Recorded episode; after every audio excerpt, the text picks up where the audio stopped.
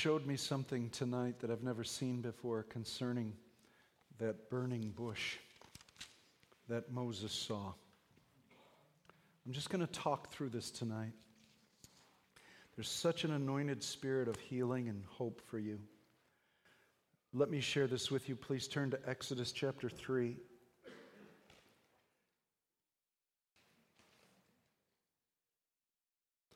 I'm going to read verses 1 through 6. Exodus chapter 3, verses 1 through 6. Now Moses was keeping the flock of his father in law, Jethro, the priest of Midian. And he led his flock to the west side of the wilderness, and he came to Horeb. It's also known as Mount Sinai, the mountain of God.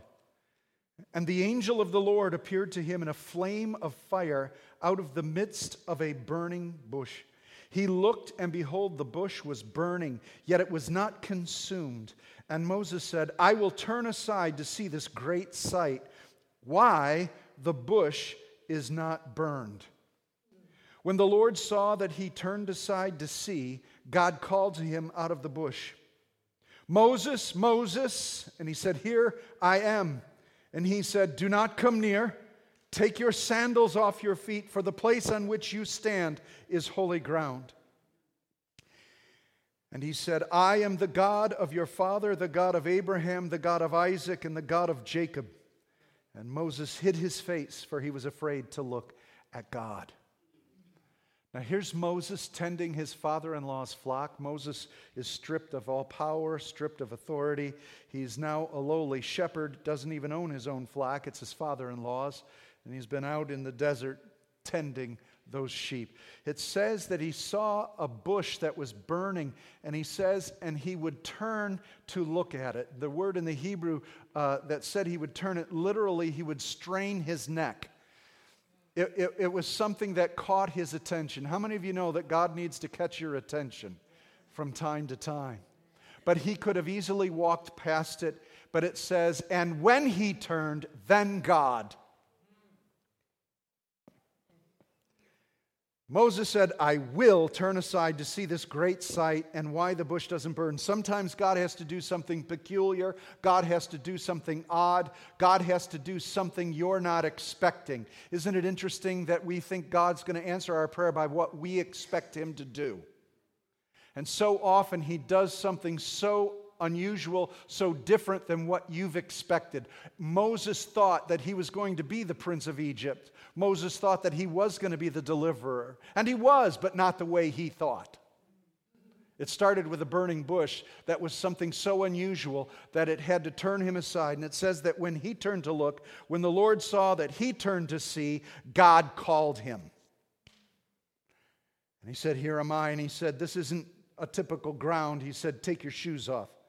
I don't need anything man made, anything manufactured by your hand or any other man to stand where I am. There'll be no flesh that glories in my sight. Take your shoes off. Dust to dust, ashes to ashes, because I can make you go right back from whence you came. and so he does in reverence and in holiness and respect to God. And then there's verse 7. Then the Lord said, I have surely seen the affliction of my people who are in Egypt. And he says, And I have heard their cry because of their taskmasters, and I know their sufferings. This verse is key this verse says something about God's character that Moses did not comprehend, and most of us don't comprehend. Concerning our suffering, he says this in a threefold manner I have surely seen the afflictions of my people. I've seen it. Now, it's one thing for God to see it, but secondly, he says what? I've heard it. I've heard it. You've prayed. I see it. I've heard it, but here's the, here's the, here's the stretch. And he then says, I know their sufferings. Do you understand something? That he qualifies who he is. He says to Moses, I am the God of your fathers, Abraham, Isaac, and Jacob. He was in covenant with that family of Abraham. He was in covenant with them so that what he had seen them go through, what he had heard them go through, he says, I know their suffering. And that word in the Hebrew for know means to feel the affliction, to experience it and know it. What God was saying is, I am suffering with my people.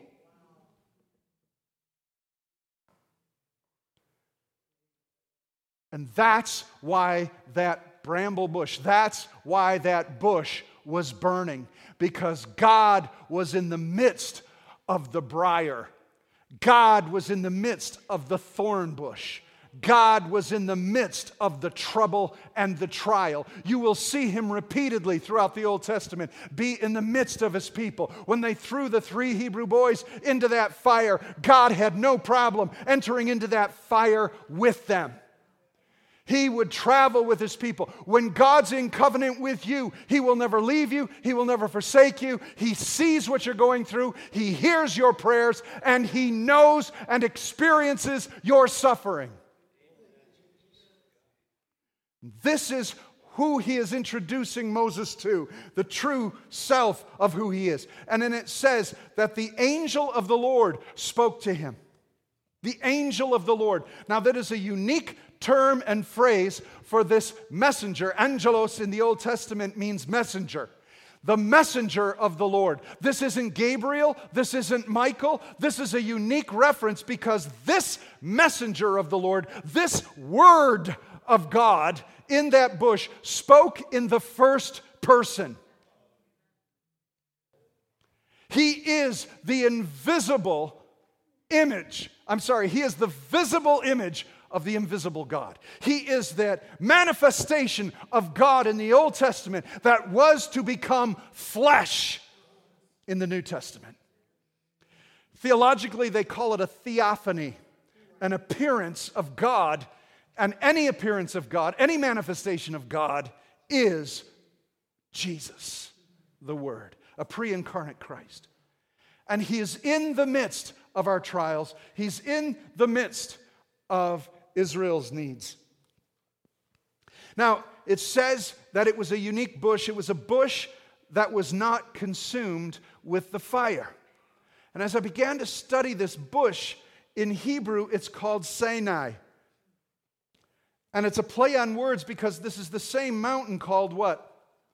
Sinai. And Jewish theologians believe that this Sinai bush is the bush Rubus sanctus. Another word for it is a blackberry bush, a blackberry shrub. It, it is a bramble, it is a thorn bush. And when you look at blackberries, there's a unique aspect to this kind of bush. You can see here it's just a, a mound of vines that are wrapping and winding. Anybody ever pick blackberries here? Yeah. Now, you can, your hand can go into that bush easily. It's when you pull it out that you have trouble. Because the, the pickers and the thorns on this thing are pointed downward. And as they're pointed downward, when you move in, you don't feel the burr of it. But when you come back, you, you are caught and it scratches you and scrapes you. This is very much like Israel that went into Egypt to, in a time of famine, very easily. They were favored, they were honored, they were given their own land in Goshen, they were given sheep to, to herd and to farm and, and so forth. The going in was okay, the coming out, not so good. And so this blueberry bush, I'm sorry, blackberry bush provides fruit sustenance, but it is a thorn bush. And the fire of God is in the midst of the thorns and the thistles of our lives. I'm thinking of Psalm 46, verse 1. God is our refuge and God is our strength, a very what? Present help in a time of trouble.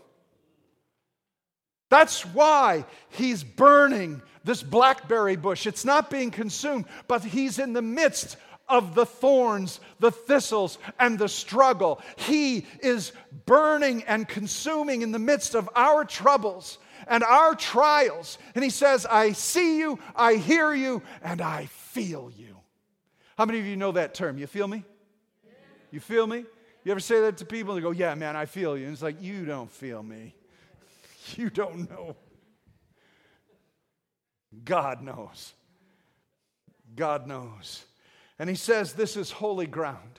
The difference is, you see, all of a sudden, this rocky side of a mountain became sacred. It's holy ground because it's where God's presence is. Wherever God is, that becomes holy. He'll become the fire in the midst of the camp of Israel, so that wherever the fire is, he goes. And how many of you know that there was never a floor to the tabernacle? There were walls, there were tents, there were canopies, but wherever the floor was, it was just the sand of the desert. But that ground became holy. Your trial that you're going through, your struggle that you're going through, because you're going through it, has now become holy to God. The devil may have brought you into this thing easily, but it has now become holy and sacred ground for God to present Himself as the answer, to bring revelation to the depth of your knowledge as to who He is. The reason you've got the faith you've got is because of the troubles you've been through. And you may have been the cause of those troubles, but God joins you in them. He will accompany you because He's in covenant with you, and where you go, He goes. Can you imagine a God that says, I ain't going there with you? Nope, not going there. But he's in covenant. He cannot deny his word. He cannot deny the blood you trust. Even though we may trespass against the goodness of God, he will go with you. Besides, how will you ever get out if he doesn't? And so all of a sudden, this bramble bush, this blackberry bush, this mess of vines and, and so forth begins to burn, but not consume with a holy glow and a holy fire. Moses says, I've seen these bushes all over the desert. There's something different about this one. There's something catching my attention. And as he approaches it, it's God. And God said, I've seen it, I've heard it, I have felt the trouble of my people that I am in covenant with. And I want you to go free them and release them. And he says, Nope, not going to do it. You want me to go where? I got kicked out of that place. Don't you remember? I failed miserably. Four times Moses says, Nah. He says, You're going for me. Nah. I'll come with power and might. Put your hand in your, your vest, bring it out. Leprous, put the stick down. Snake, right? Hey, I'll be there. No. You're going. No. I can't speak. I, st- I, st- I st- stutter. Fine. Your brother's on the way. I've got a solution to that problem already. He says, Okay, but who should I say sent me? And he says, I am that I am. Now, that is an awesome name of self existence that there is no one else that needs to cause him to be or to exist. He is the self existent one. He is the incomprehensible God, no creator, no ending. But it's more than that. He says, In this I am that I am, also means I will be what you need me to be. You see, Yahweh, I am. And then when he heals someone, he says, I am. I am your healer, Jehovah Rapha. I am Rapha. I am your healer. When he needs provision, he shows up and says, I am Yahweh Jireh. Jehovah Jireh. I am what you need me to be. That's what my name is. I love that because that name, you can attach anything onto it. It's a Lego name. You just put a piece right to it for whatever your need is. I need deliverance. I am your deliverer. I need this. I am that. And then he sums it all up with one name that encapsulates everything you would ever need. And that is, I am Yahushua. I am Yeshua. I am your salvation, which means deliverer, which means your Savior, which means everything. Every name, every name that God has ever had. There's one name that is above every other name of God. The name of God, Jesus. Because he's the presence in a time of trouble. And he, he asks this he says, I need a sign. I, I really am not sure about you sending me. Now, that shows you something about Moses, doesn't it? Moses got so meeked, meeked out by God, right? Remember, he was a bit of a brash fella. I mean, he was, he was the son of the Pharaoh. This guy was going to rule and reign Egypt someday. When he saw that the Hebrews needed deliverance, he said, I'm on the task. Just call me. But after 40 years in the desert and being uh, uh, in isolation, God says, Okay, I'm calling you. He goes, No, I, I, I missed my turn. I missed my time. I'm done. I'm used up. I'm over. I don't know how many of you have said that, but that is not the case. Because there's a, there's a bush inside you that's burning with the presence of God. It may be thorny and it may be a problem, but there's fruit on it, and God's going to deliver it. And he says, What's the sign? And I love this. He says this in chapter 3, verse 12. I will be with you, says the Lord, and this shall be the sign for you that I have sent you. And when uh, this is the sign for you that I have sent you, when you have brought the people out of Egypt, you'll, you shall serve the God on this mountain. Now, I find that absolutely hilarious. I think that's funny. He says, This is the sign that I sent you. When you go there and deliver them and bring them through the desert and bring them back here, then you'll know I sent you. Seriously? I have to do all the work, and then when I come back, I'll know I was supposed to? But I think there's actually more to it than that. What he's saying is this when you've brought the people out of Egypt, you shall serve God on this mountain. Something's going to happen on this mountain. But you see, Moses had to be convinced. And what's amazing about this burning bush and the uniqueness of this sign to Moshe, to Moses, is that not only was God seeing the affliction of his people, he was seeing the affliction of Moses. Not only was he hearing the affliction of his people, he was hearing the affliction of Moses, and he was also knowing the place of Moses because God had a call on that man's life. And though it may have been delayed, and though he needed to form him and shape him to the time, there was a time when God says, I know the plans I have for you, for a hope and a future to prosper, not harm you. Do you know the name Moshe, the name Moses means out of the waters? Because he was delivered as an infant from being killed and destroyed by the very Pharaoh that he was going to serve.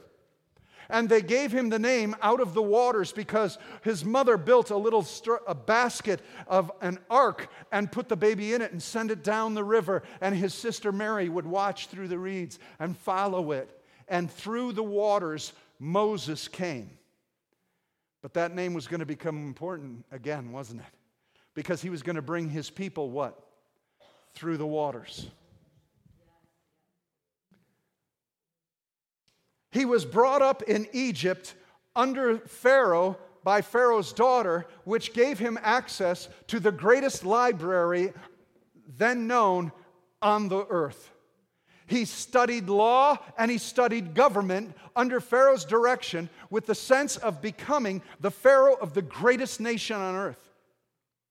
And so he understood law and government. That could come in handy at, at, a certain point in time, don't you think? He also understood justice and he understood who his people were. He had compassion. Compassion and justice. He had compassion for his people. He never forgot who his people were, the Hebrews. And when he saw injustice against his people, he cared enough to do something about it. You've got to remember that the Israelites were slaves in Egypt, not because they did something wrong, not because they did something evil, but because of the tyranny of the Egyptians who were afraid of a people blessed by God. Their crime was they were God's people and they were blessed. There'll be a time, there'll be a time coming when you, blessed person of Jesus, will be persecuted. Not because of something you've done wrong or because of any evil in your life, but because you are blessed by the Lord God. People will come against you. But all that he needed at this point was to be taught in the desert. And God had to shape something in him. God had to take his knowledge of compassion and justice, but put it in the hands of God. So God had to meek this man to where his testimony once was. He was the meekest man on earth. He would yield to the authority of God in his life.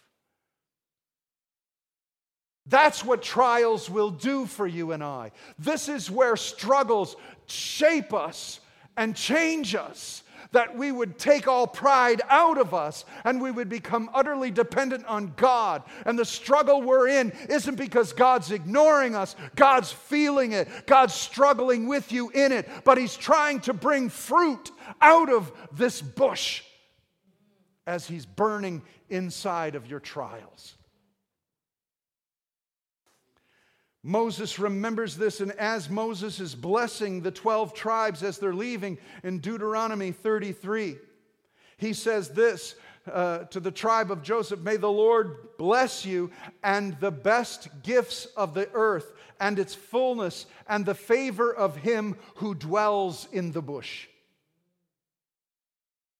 He gives God the very name that impacted him. This is the God that hangs in the bushes.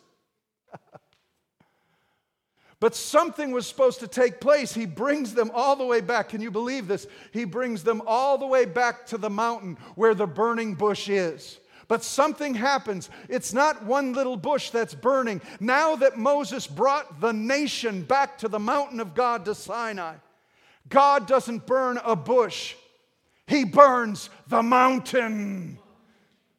And it says in Deuteronomy, I'm sorry, Exodus 19:18, now Mount Sinai was wrapped in smoke because the Lord had descended on it in fire. The smoke of it went up like the smoke of a kiln, and the whole mountain trembled greatly. The sound of the ram's horn blasted, and it was so loud, it was piercing, and the earth shook. God was telling the nation, uh, as he told Moses, one individual in a burning bush, he's telling the nation, I'm burning for you. I am your God. You are my people. My presence, that is a burning, consuming fire, will never leave you. I'll bring you through the water, through the storm, through the desert. If you'll be my people, I will be your God. He's burning for us. And all of this from that burning thorn bush was manifest finally in the greatest expression of his fire of love for us. He said, I've seen the affliction of my people, I've heard their cries. And he says, I know your suffering. Jesus came in the flesh to know our suffering. He carried the weight of our sin and our guilt and our shame. He knows what it is to be afflicted and to be broken. He knows the torment of God's wrath upon sin. And the thorn bush in the middle of the thorn bush is a burning love of God for you and I.